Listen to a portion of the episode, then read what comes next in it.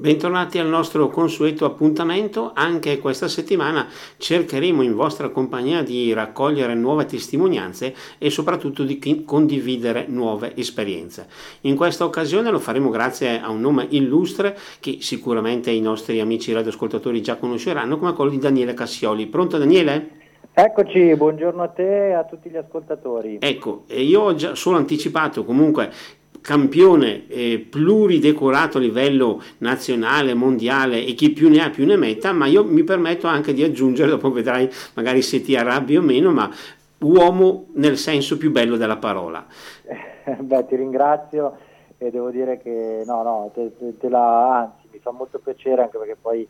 come dire, è sempre l'uomo che fa la differenza e quindi ti ringrazio di questa tua insomma, sottolineatura che davvero apprezzo molto. Ecco, in questo senso appunto io partirei un po' da tutto questo discorso. Noi abbiamo seguito anche le tue vittorie sportive, ricordiamo solo per fare un esempio lo sci nautico, ma ehm, io partirei un po' indietro. Vuoi raccontarci un po' la tua esperienza, cioè le, la tua partenza, o meglio, in questo senso? Ma guarda, sì, sicuramente la partenza è stata un po' burrascosa, nel senso che ovviamente eh, da, fin da quando sono piccolo, insomma, i miei genitori si sono trovati eh, di fronte a sicuramente una difficoltà complicata, che era quella di gestire un figlio che non vede, eh, perché io sono cieco appunto dalla nascita, e questo chiaramente ha, ha, ha reso la partenza più complicata. Eh, poi piano piano, devo dire, il bello dei miei genitori è che hanno educato Daniele eh, più che il cieco e quindi anche tutte le scelte conseguenti, la scelta di, eh, cioè, della scuola, del percorso all'asilo, alla scuola materna, il percorso del, insomma, del, in ambito poi anche sportivo, nasce proprio da, dall'idea di farmi fare ciò che mio fratello vedente faceva. Chiaro. E quindi poi da lì mi, mi sono trovato in piscina a cercare di capire cosa fosse questa piscina ehm, a nuotare e devo dire che piano piano insomma, ho riconosciuto sempre di più eh, nello sport ma anche nella musica eh, la possibilità di, insomma, così, di darmi da fare, di divertirmi nonostante le difficoltà perché insomma, quando all'inizio il pensiero era sempre sulla difficoltà devo dirti che non c'era molto divertimento ma c'era più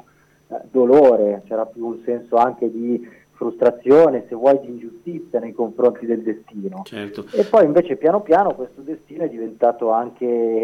eh, come dire, foriero di, di, di, di grandi novità, di, grandi opportunità e, per esempio lo sci nautico. Io Chiaro. se avessi visto mai e poi mai, devo dire la verità, avrei pensato di fare sci nautico perché io sognavo di giocare a calcio e quindi mi sarei iscritto in una squadra, poi sarei stato più o meno scarso, chi lo sa, però questo è quanto. Invece, grazie anche a questo destino apparentemente eh, infelice, sono nate un sacco di opportunità che invece mi hanno restituito la felicità. Certo. Io ho iniziato a sciare nel 1995, eh, bisogna pensare, insomma, adesso siamo di fronte a un, un cambiamento culturale anche in, diciamo, nei confronti della disabilità, ma quando io ho cominciato a sciare sull'acqua eravamo insomma veramente un settore così un po' che andava avanti, non so come dire, un po' alla disperata, mettiamola così, eravamo insomma un po' pionieri di questa eh, cosa. Sto dicendo io pionieri infatti, no? Esatto, e piano piano invece poi sono nate occasioni, sono nate opportunità e, e soprattutto prima ancora dei titoli mondiali, dei titoli europei, ho, ho, dire,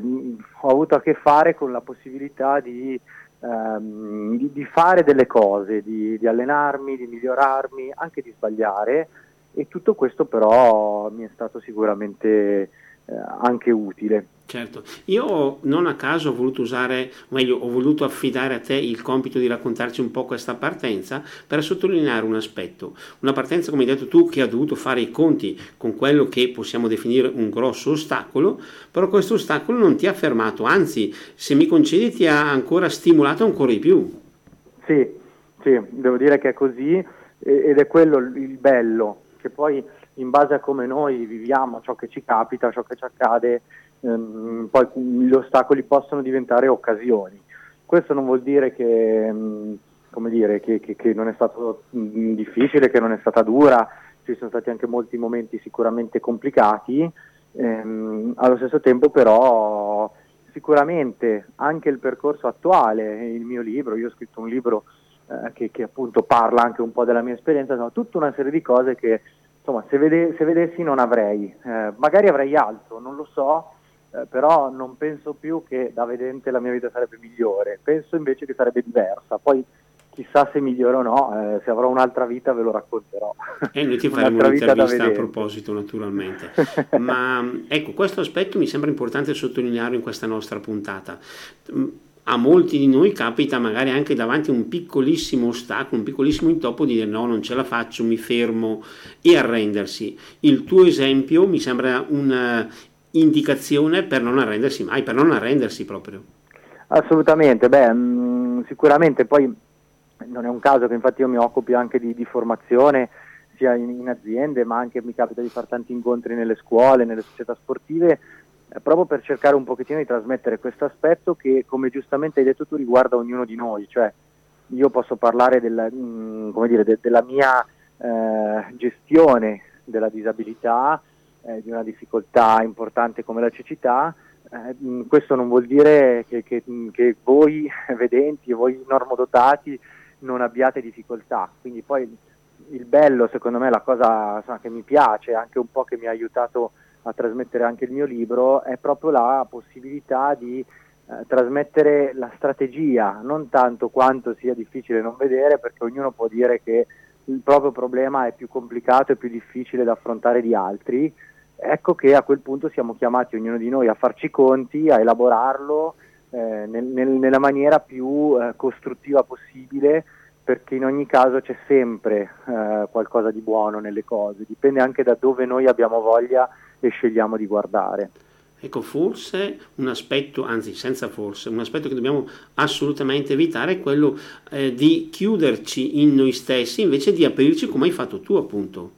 Sicuramente, sicuramente. Poi aprirsi non vuol dire solo per forza fare un libro o andare a parlare mh, mm, in un teatro de- de- delle nostre difficoltà, aprirsi può anche voler dire parlare con, con, con, i propri figli, parlare con un amico, mm, parlare con, con, un professionista, parlare ehm, col proprio compagno, col proprio partner, insomma, di, di, che si è scelto per la vita. E, e, questo è importante, nel senso che poi mh, anche questo me l'ha insegnato molto lo sport, la condivisione eh, della fatica, la condivisione delle gioie, la condivisione anche delle sconfitte, a me ha aiutato tantissimo. Tutte le gare, tutte le situazioni che io ho vissuto in ambito sportivo e non solo,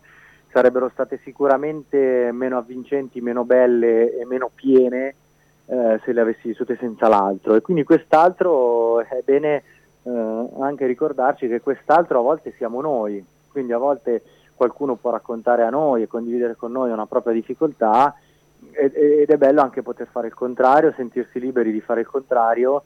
mm, perché è un po' come, come, quando si va in vacanza, no? chiedi in prestito un pezzettino di valigia dell'altro per metterci dentro magari le scarpe, per metterci dentro un maglione che non ci stava in valigia, e qua se volete ha un po' lo stesso concetto, cioè, eh, ci sono dei momenti in cui certe, certi bagagli, eh, certi pesi sono troppo grandi per la nostra valigia e quindi chiediamo a qualcun altro di darci un po' del suo spazio eh, per poi magari restituirglielo in tempi migliori.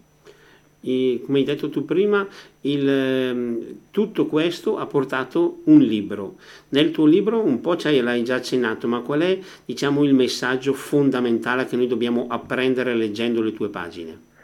Ma, diciamo che il vento contro, che è il titolo del libro, ha in sé l'idea appunto della difficoltà quindi la difficoltà ognuno ha il suo vento contro, è volutamente un nome generico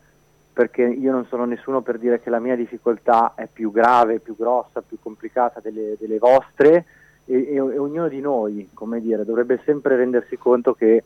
appunto mh, la, propria è, la propria difficoltà non è il centro del mondo, non è la fine del mondo. Quindi il tema è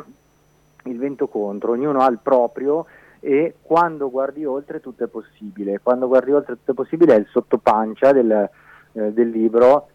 che ha proprio questo tipo di, di, accezione, cioè nel momento in cui guardi oltre l'ostacolo, guardi oltre la difficoltà e quindi fondamentalmente nutri quel sentimento eh, che ti porta a, co- a, costruire i presupposti per trovare una soluzione, per, per avere una strategia mh, attraverso la quale convivere con un problema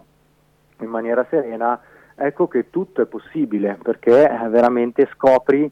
una, una, una persona nuova, scopri te stesso in un'altra dimensione. Questo mh, di base è quello che io cerco nel libro un pochettino di trasmettere. Poi all'interno del libro c'è tanta ironia e autoironia, mh, racconto insomma, diversi aneddoti anche simpatici eh, sulla disabilità, racconto anche un po' il mio percorso mh, emotivo con gli amici, con, eh, con, con, le fidanzatine, insomma con tutti anche quei temi che a volte sono un po' tabù, perché sai la gente magari mh, non osa chiederti, no? Ah, lo fanno più i ragazzi nelle scuole quando mh, ti chiedono ma so questa ragazza come hai fatto a capire che ti piaceva, oppure come fai a scegliere se scrivere o meno a una persona che ti piace, da tutte queste cose qui e allora cerco un pochettino nel libro anche un po' di sdoganare alcuni tabù perché secondo me il libro è un buon contesto in cui farlo un contesto che ci racconta la tua esperienza, io vorrei, prima di farti una domanda che tu adesso mi hai già fatto sorgere, però avevo in mente anche di farti un'ulteriore annotazione. Quello che tu stai dicendo ci invita anche un po' a avere la capacità, non per appunto solo sdrammatizzare, ma anche di vedere, comunque la capacità di vedere il bicchiere sempre mezzo pieno. Troppe volte noi guardando il nostro bicchiere diciamo ah è mezzo vuoto, quasi come arrendendoci invece probabilmente anche la stessa capacità di vedere il bicchiere sempre mezzo pieno potrebbe darci ulteriore slancio. Assolutamente, è un tema interessante eh, di, di cui, in cui sono d'accordo anche perché questo qui, se, se vuoi, è, è, un allenamento quotidiano,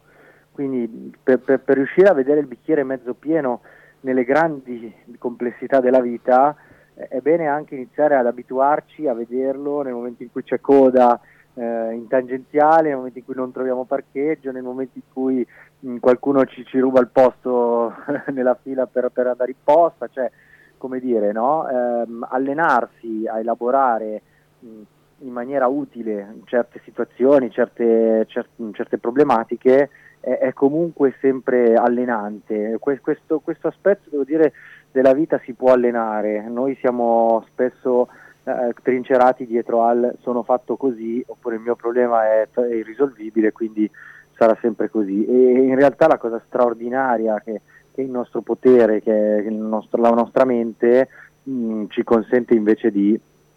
di andare oltre. Met- esatto, bravo, di andare oltre, di mettere in discussione certe realtà che sembrano cristallizzate, immutabili e, e, renderle invece un, un, un, fertile terreno di crescita. Ecco, visto che tu prima ci hai raccontato, cioè, meglio, ci hai anticipato qualche possibile aneddoto della tua crescita, mh, mm, mi hai fatto subito venire la curiosità. C'è un episodio, diciamo, particolarmente felice e un episodio magari particolarmente difficile che ci potresti raccontare senza magari togliere troppo la curiosità del tuo libro? Ma beh, nel libro ci sono tante cose, c'è un episodio che è difficile e felice allo stesso tempo, o meglio, prima difficile e poi diventa felice, che è il primo bacio eh, con, con, con, un, con, una ragazza. Io racconto questa cosa, poi non, non la spoilero, la lascio a chi avrà voglia di leggere il libro. Chiaramente dentro uh, quella situazione il tema dell'accettazione, no? il tema di dire ma sarò un ragazzo all'altezza dei miei compagni che ci vedono, io non ho il motorino, non ho la patente, non posso andare a prendere una ragazza a casa, cioè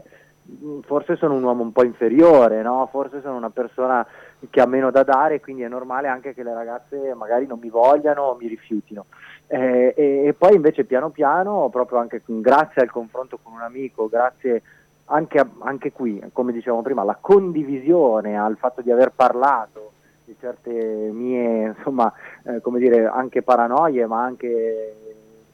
Ehm, come dire, sensazioni di difficoltà mi ha aiutato a affrontarle, a gestirle e anche qui lo sport ce lo ricorda sempre, poi dopo è quando ci si mette in gioco che si cresce, cioè l'allenamento è fatto di sporcarsi le mani col campo, eh, in qualunque contesto, in qualunque ambito, non solo quello sportivo e dopo l'allenamento c'è il momento diciamo in cui tu puoi affrontare la partita, io direi la vita quindi con, giu- con la giusta dose proprio di allenamento tecnico, quindi sei pronto. Assolutamente, assolutamente. Quel, è, eh, questa è la grande, la grande verità, nel senso che poi eh, eh, mm, come dire, no? noi, noi, speriamo sempre di essere pronti di fronte alle situazioni e lo, speriamo che lo siano anche i nostri giovani, speriamo che lo siano tutti, ecco bisogna veramente avere la consapevolezza che come dire, più l'allenamento è di un certo tipo, più il pensiero è orientato in un certo modo, più come dicevo prima ci si allena a guardare la, la parte utile, la parte che ci è utile delle cose e, e più poi il campo darà un risponso giusto, positivo che si sovrappone nostro, ai nostri desideri, che si sovrappone alle nostre ambizioni. Prima ci hai raccontato il tuo approccio con lo sci nautico, com'è nata di preciso questa idea? Quando è che il giorno che hai deciso, ma io quasi quasi provo questo sport? ma guarda, inizialmente mm, è stato molto molto complicato perché mm, come, come dico spesso tra il dire e il fare c'è di mezzo il vedere, perché prima di scegliere di fare una cosa, dopo che te l'hanno raccontata, uno di solito dice vabbè, senti, vengo a vedere com'è e, e poi scelgo. Io ovviamente questo passaggio non l'ho potuto fare, è evidente che questa cosa ha generato ancora di più in me il senso un po' di eh, paura, il senso un pochettino di, eh, sì, di, proprio di, di, la paura di non riuscire a farcela, la paura di non,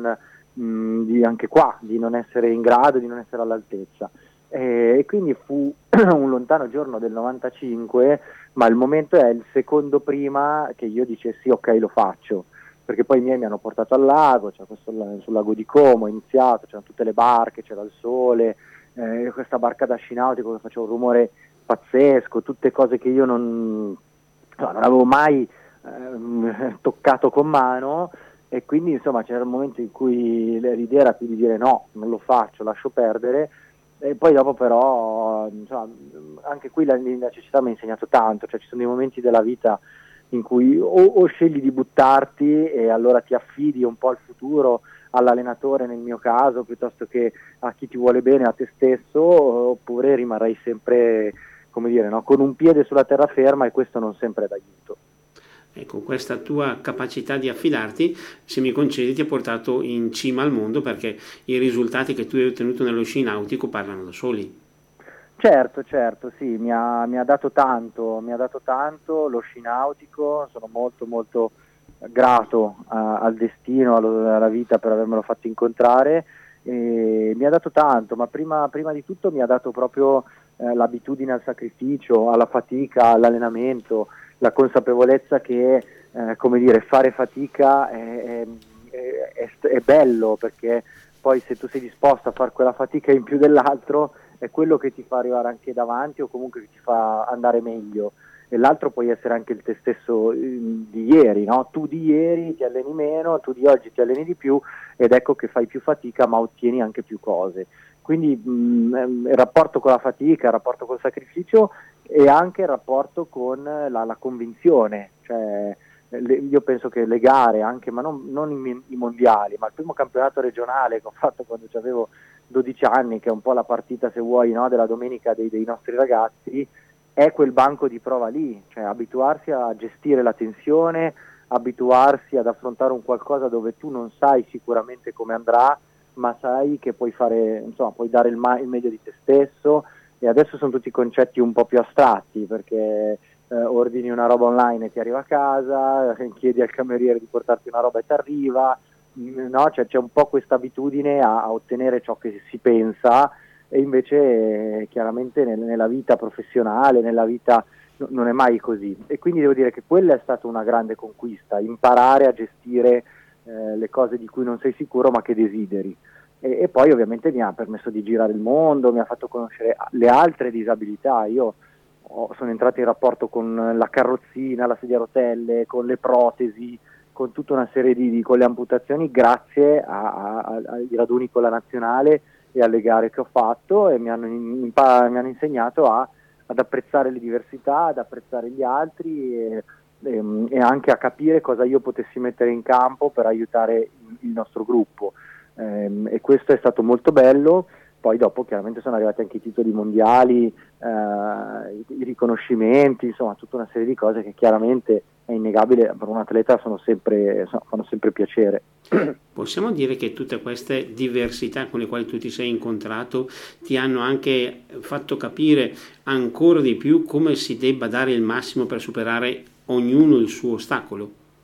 Beh, assolutamente, mm, assolutamente. Beh, lo sport in questo uh, ce lo insegna. Tu, tu, vinci quando dai il massimo, non vinci quando sei primo, perché primo, di primo ce n'è uno e poi è un problema suo se ha dato il massimo oppure no.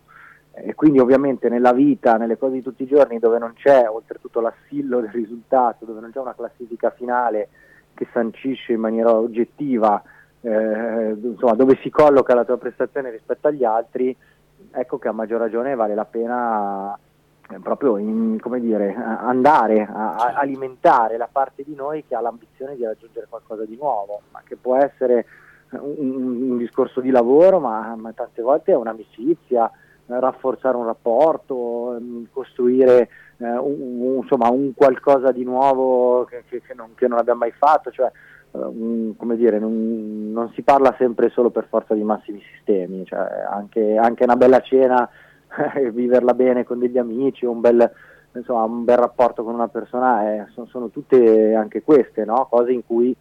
anche qui la, coltivarle, quindi allenarci a meritarle anche se vuoi è una cosa chiaramente bella e utile. Ecco, in questo noi stiamo vedendo un po' anche gli aspetti salienti del, di questa nostra grande esperienza che è la vita. Noi però in questo momento siamo arrivati alla prima pausa di questa nostra puntata, quindi restituisco ora la linea rapidamente alla regia per uno spazio musicale, ma dopo subito torneremo in diretta con te perché abbiamo ancora tanti altri argomenti da farci raccontare. Linea alla regia. Benissimo. E torniamo in diretta in questa nostra puntata, protagonista è Daniele Cassioli, con lui abbiamo potuto vedere un po' anche i grandi aspetti e soprattutto il suo messaggio, ma lui vorrei chiedere, oltre a ribadire il mio grazie per la sua disponibilità a questa nostra intervista, abbiamo parlato di ostacoli,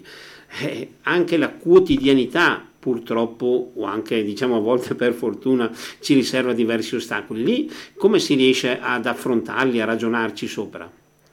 Beh guarda, chiaramente ognuno ha le sue, mm, dire, le, la scelta è proprio personale. Uh, sicuramente, co- come dicevo sempre, come dico sempre, eh, l'ostacolo ti dà l'opportunità di ragionare sulle strategie per superarlo e quando ragioni per, eh, per trovare delle strategie fondamentalmente eh, evolve una parte di te, sei costretto a migliorare te stesso per fare in modo che ciò che è un ostacolo non lo sia più e quindi come sempre eh, sta, sta, a noi, sta al nostro atteggiamento. Eh, ovviamente non è che io di fronte alle difficoltà salto sempre di gioia perché dico ah che bello, così mi miglioro, però sicuramente eh, dall'altra parte eh, già non vedere un ostacolo di per sé, una difficoltà di per sé, ma poi nella, nella mia vita adesso per esempio ho, ho, fondato un'associazione con cui portiamo insomma, i ragazzi a fare attività sportiva, ragazzi non vedenti chiaramente, e anche qui per esempio ci sono diverse criticità, ci sono un sacco di, di cose da gestire, formali, eh, sostanziali, tecniche, insomma tutta una serie infinita di cose. Eh, ecco che però di fronte a una qualunque situazione, mh, torniamo al bicchiere mezzo pieno, c'è un bicchiere mezzo pieno e, e noi dobbiamo scegliere da che parte stare, cioè se guardare la parte vuota o guardare la parte mezza piena e, e dentro quella parte mezza piena ci può essere la nostra volontà, ci può essere l'aiuto di un amico che magari eh, era, non era neanche sperato, ci può essere eh, insomma, un piccolo grande risultato, anche gioire, per esempio per i piccoli grandi risultati, io lo trovo un qualcosa di utile. Eh, quando tu prepari un campionato del mondo, magari non so, il campionato del mondo è tra due anni, quindi è difficile no, andare in apnea in allenamento fino al giorno della gara e gioire per l'oro o per l'argento, per quello che è è molto più semplice costruirsi dei piccoli anche eh, momenti di, in cui ci si autodà la famosa pacca sulla spalla eh, anche per il raggiungimento di, di, piccole cose, perché attraverso le piccole cose si costruiscono poi i grandi risultati e le grandi soddisfazioni. Vorrei chiederti una sorta di informazione, indicazione. A un bambino, a un ragazzo che sta crescendo e che si trova a dover fare i conti con le sue difficoltà, che possono essere magari quelle anche della disabilità, ma anche le difficoltà di tutti i giorni, magari anche, abbiamo visto anche la settimana scorsa il problema del bullismo a scuola, roba di questo genere. Tu cosa consiglieresti a un giovane che deve crescere, a un ragazzo? Ma intanto il primo consiglio andrebbe dato ai genitori, eh, che è quello proprio di, agli adulti, che è quello proprio di parlare con i ragazzi, di confrontarsi sulle cose serie con i ragazzi, non solo sulla pagella, ma, ma su cosa pensano i ragazzi di determinate situazioni, su come stanno, su cosa vivono. e a quel punto il consiglio è poi estendibile ai ragazzi, cioè eh, se, se nessuno ascolta come state scriveteglielo, mandate una mail, ma è importante condividere i propri stati d'animo, eh, è importante ehm, avere il coraggio di ascoltare l'altro e, e, e di parlare di noi. Noi non siamo più abituati a parlare di noi stessi e quando tu non parli delle sensazioni che provi, Mm, non sempre riesce a dare un nome, non sempre riesce a dare un nome a ciò che senti. Quindi questo sicuramente di base è, la, è, la, è il, primo, eh, il, primo, consiglio che mi sentirei di dare agli adulti e ai, ai, bambini. Queste tragedie per esempio sul tema del bullismo è evidente che ci portano anche a una riflessione grossa sul contesto educativo, su cosa proponiamo noi ai giovani per renderli persone migliori di noi eh, e, se questo non accade una, una, parte di responsabilità è sicuramente in capo a, a, agli adulti che con questi ragazzi ci passano le giornate, che siano i genitori, gli insegnanti, insomma a, a vari livelli. Quindi è un, è un ragionamento che, che, dobbiamo fare su tutti, eh, perché poi se la scuola ti insegna solamente eh, de, de, de, delle cose nozionistiche e, e rinuncia e alza le mani su temi grossi, eh, che invece poi costruiscono le fondamenta di un rapporto, di una comunità, di, della propria intelligenza emotiva, è evidente che perdiamo tutti quanti. Ecco, mi sembra di dire, questa è la società nella quale siamo connessi, comunichiamo come non mai, però forse, quasi in maniera abbastanza beffarda, è forse la società in cui è più difficile comunicare. È così, è così perché poi la comunicazione social è una comunicazione fatta in 200 caratteri, è una comunicazione che tu scrivi e non sai poi la reazione dell'altro, è una comunicazione in cui non fai quasi mai i conti con, con le conseguenze. Eh, ecco perché il dialogo con l'adulto, il dialogo, parlare di sé, non scrivere degli altri. Di solito noi scriviamo degli altri, no? sui social per esempio, ecco, parlare di sé ehm, è, è, è, un tema, è una, una cosa che ci può aiutare. È come dici tu, questa, questa smania di essere in contatto con tante persone poi ti fa perdere il bello di una chiacchierata con un amico tante volte. Sappiamo dei numerosi progetti che tu hai portato avanti in questi anni e che hai sempre seguito. Vorrei chiederti una cosa invece rivolta al futuro. Hai qualche idea, qualche progetto, qualche programma che ti sta, diciamo, nascendo? Ma beh, adesso io sono nella giunta del Comitato Paralimpico e il desiderio insomma, è di crescere come dirigente sportivo e di provare a, a portare anche un po' nel mio piccolo un contributo utile alla causa. Eh, poi sicuramente vabbè, il tema della formazione nelle aziende piuttosto che anche eh, nelle scuole, insomma in, in, diversi contesti è un altro tema interessante perché si parla proprio di soft skills nella formazione di cui mi occupo io, quindi la, la leadership, la comunicazione, il team building, tutto ciò che aiuta le persone a, a stare meglio e, e co- di conseguenza anche a performare di più, a performare meglio ma con, un, con uno stato d'animo eh, migliore che aiuta proprio anche il, il, fisico e aiuta se vuoi eh, anche una comunità, cioè una, una, città fatta da gente che sta bene è una città migliore. Eh, sta bene intendo proprio in, sen- in, un senso emotivo, in un senso di sentimenti, in un senso di, uh, di cuore. E poi c'è tutto il grande, grandissimo insomma, eh, mondo Realize Sport, che è l'associazione di cui mi occupo. Eh, stiamo facendo anche delle iniziative su Bergamo, abbiamo iniziato adesso un corso di nuoto e un corso di mini baseball, il sogno è anche di venire a Brescia dalle vostre parti proprio a portare delle, delle iniziative e il sogno insomma è che questa associazione cresca,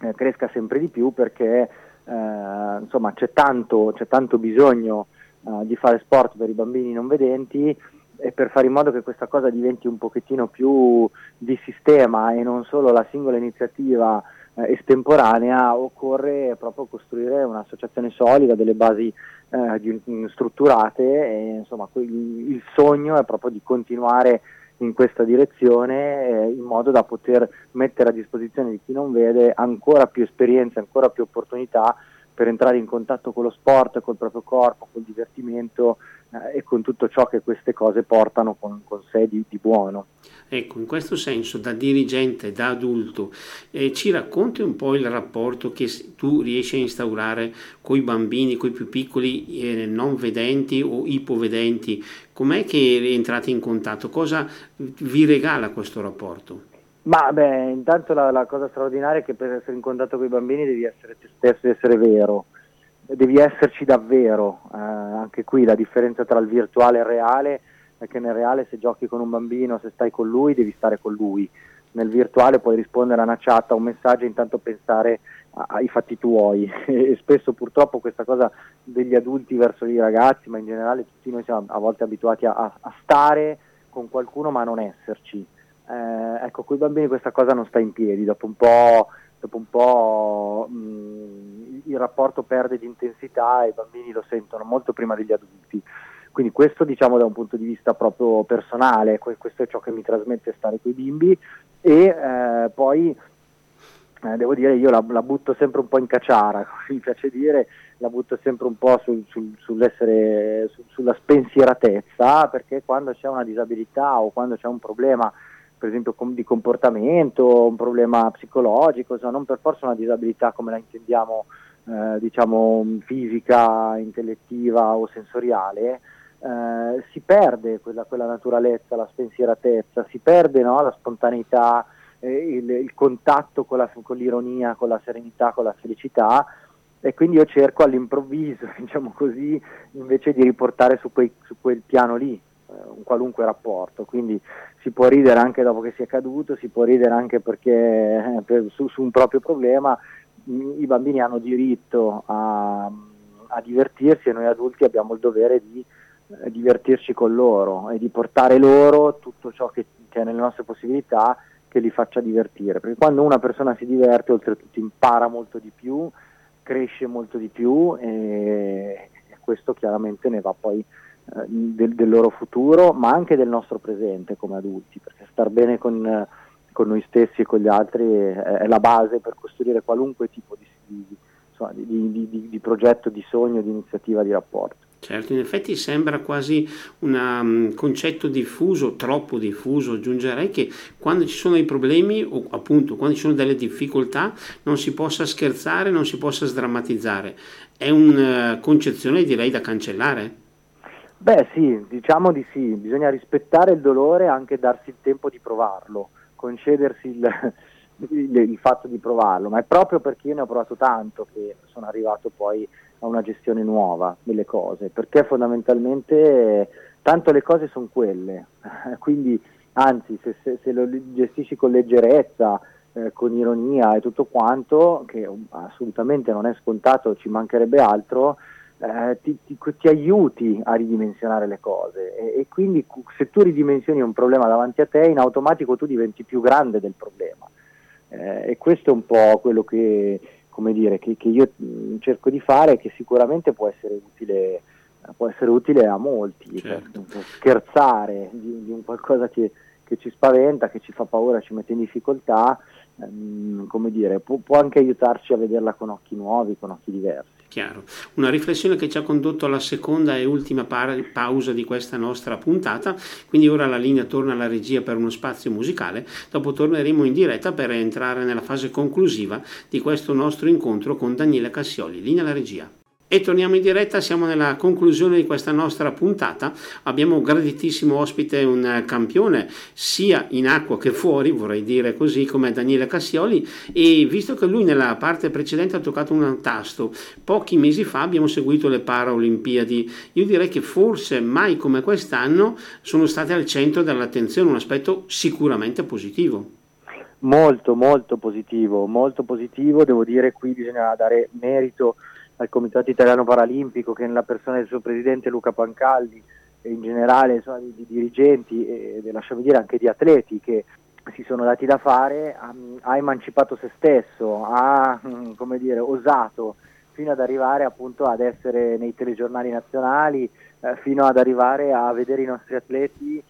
veramente conosciuti per le imprese sportive. Eh, questo è molto molto bello, questa è una grande, grandissima vittoria del sistema paese, del nostro paese. E vi assicuro che all'estero siamo molto eh, invidiati, siamo molto ammirati, cioè le persone ci ammirano molto per quello che in poco tempo si è riusciti a fare. Questo vuol dire sicuramente che il Comitato Paralimpico sta lavorando e ha lavorato molto bene, allo stesso tempo che nel nostro paese evidentemente c'è un, un tessuto che accoglie, nonostante poi le, magari le ultime cronache ci portano su altri binari, però che accoglie eh, il diverso, che accoglie chiunque abbia voglia di, di, darsi da fare e questo devo dire eh, è, è una, una, nota positiva. È evidente che c'è ancora tanta strada da fare perché di fronte a ehm, un centinaio abbondante di atleti che è andata a Tokyo ci sono migliaia di ragazzi con disabilità che purtroppo non hanno nemmeno un minimo contatto con lo sport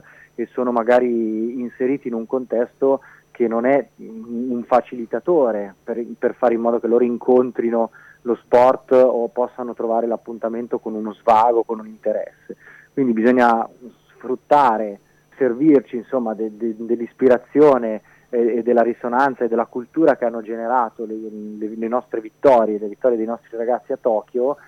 eh, per, andare ancora di più poi capillarmente nel, nella testa delle persone, nella cultura di quegli insegnanti, di quei genitori e di quei ragazzi che si trovano a fare i conti con una disabilità del proprio alunno, del proprio figlio o proprio propria, che riescano a mm, rendersi conto che la vita è comunque straordinaria anche con una disabilità e, e si può ripartire con la vita attraverso lo sport. Ecco, tra l'altro un salto di qualità che mi sembra che sia un po' anche legato, oserei aggiungere purtroppo, a un certo doppio filo che noi leghiamo tra sport e agonismo, ma non è così o non dovrebbe essere così. Assolutamente, ma io ti, ti dirò, lo sport e l'agonismo sono due cose molto molto utili, è l'antagonismo il nostro grosso problema, quindi lo sport, beh, intanto lo sport è formativo per quello, perché alimenta una dose di competizione con, che, che, che, è fondamentale avere. Cioè, noi ci dimentichiamo che i bambini iniziano a camminare non perché in qualche modo ce l'hanno scritto nel DNA, ma per spirito di competizione, cioè vedono gli altri farlo e vogliono impararlo anche loro. Quindi l'imitazione che, ci, che porta il bambino ad attingere dalla propria competitività per fare cose nuove, per evolvere, per migliorarsi, è fondamentale. È chiaro che quando diventa antagonismo, e spesso questo, questo tema è responsabilità eh, in pieno degli adulti, allora diventa controproducente. Quindi se il punto è far male all'avversario, schiacciare l'avversario, prendersela con l'arbitro o avercela col mister, ecco che alimentiamo tutta una serie di, di sentimenti, di contenuti che non servono a niente. Invece l'agonismo, l'ambizione, eh, sono tutti eh, concetti sani da far sperimentare ai nostri ragazzi anche proprio per far sì che si misurino con le proprie attitudini e con le proprie invece magari eh, come dire, aree di miglioramento. Non tutti vogliono arrivare per forza primi, non tutti vogliono invece per forza partecipare, ognuno fa i conti con se stesso e sicuramente attraverso l'agonismo, attraverso lo sport uno può anche dire, trovarsi a mettere a nudo se stesso per conoscersi meglio e, e, trovare la propria strada. Quindi poi c'è chi lo sport lo può fare ad alto livello e finisce magari addirittura in nazionale, c'è chi o per mancanza di talento, o per mancanza di voglia, per mancanza di qualunque ingrediente non è importante, eh, magari svolge eh, qualcosa, fa qualcos'altro nella vita e mantiene lo sport come passione, come momento di svago, eh, assolutamente, ma anche nello svago, cioè, spesso nei dilettanti c'è più agonismo che tra i professionisti, ma finché è un agonismo, finché è la voglia di migliorare se stessi, anche sì per, per, per battere l'altro, ma partendo da cosa posso fare io per migliorare me stesso, no, non sbaglieremo mai. E quando poi, ripeto, si inserisce l'antagonismo, si inseriscono dei sentimenti assolutamente tossici, controproducenti, che si va fuori strada e, e poi dopo tante volte queste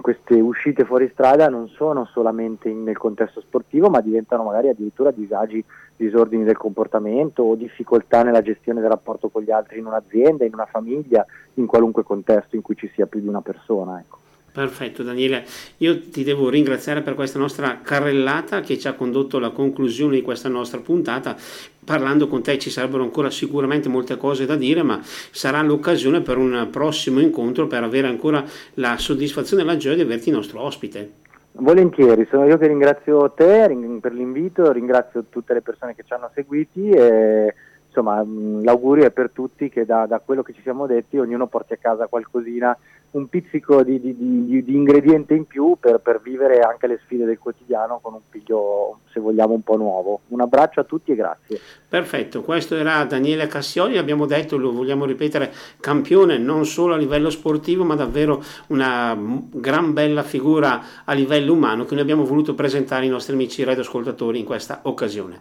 Con questo abbiamo davvero concluso lo spazio a nostra disposizione. A voi tutti, grazie per essere stati in nostra compagnia e buon proseguimento di giornata.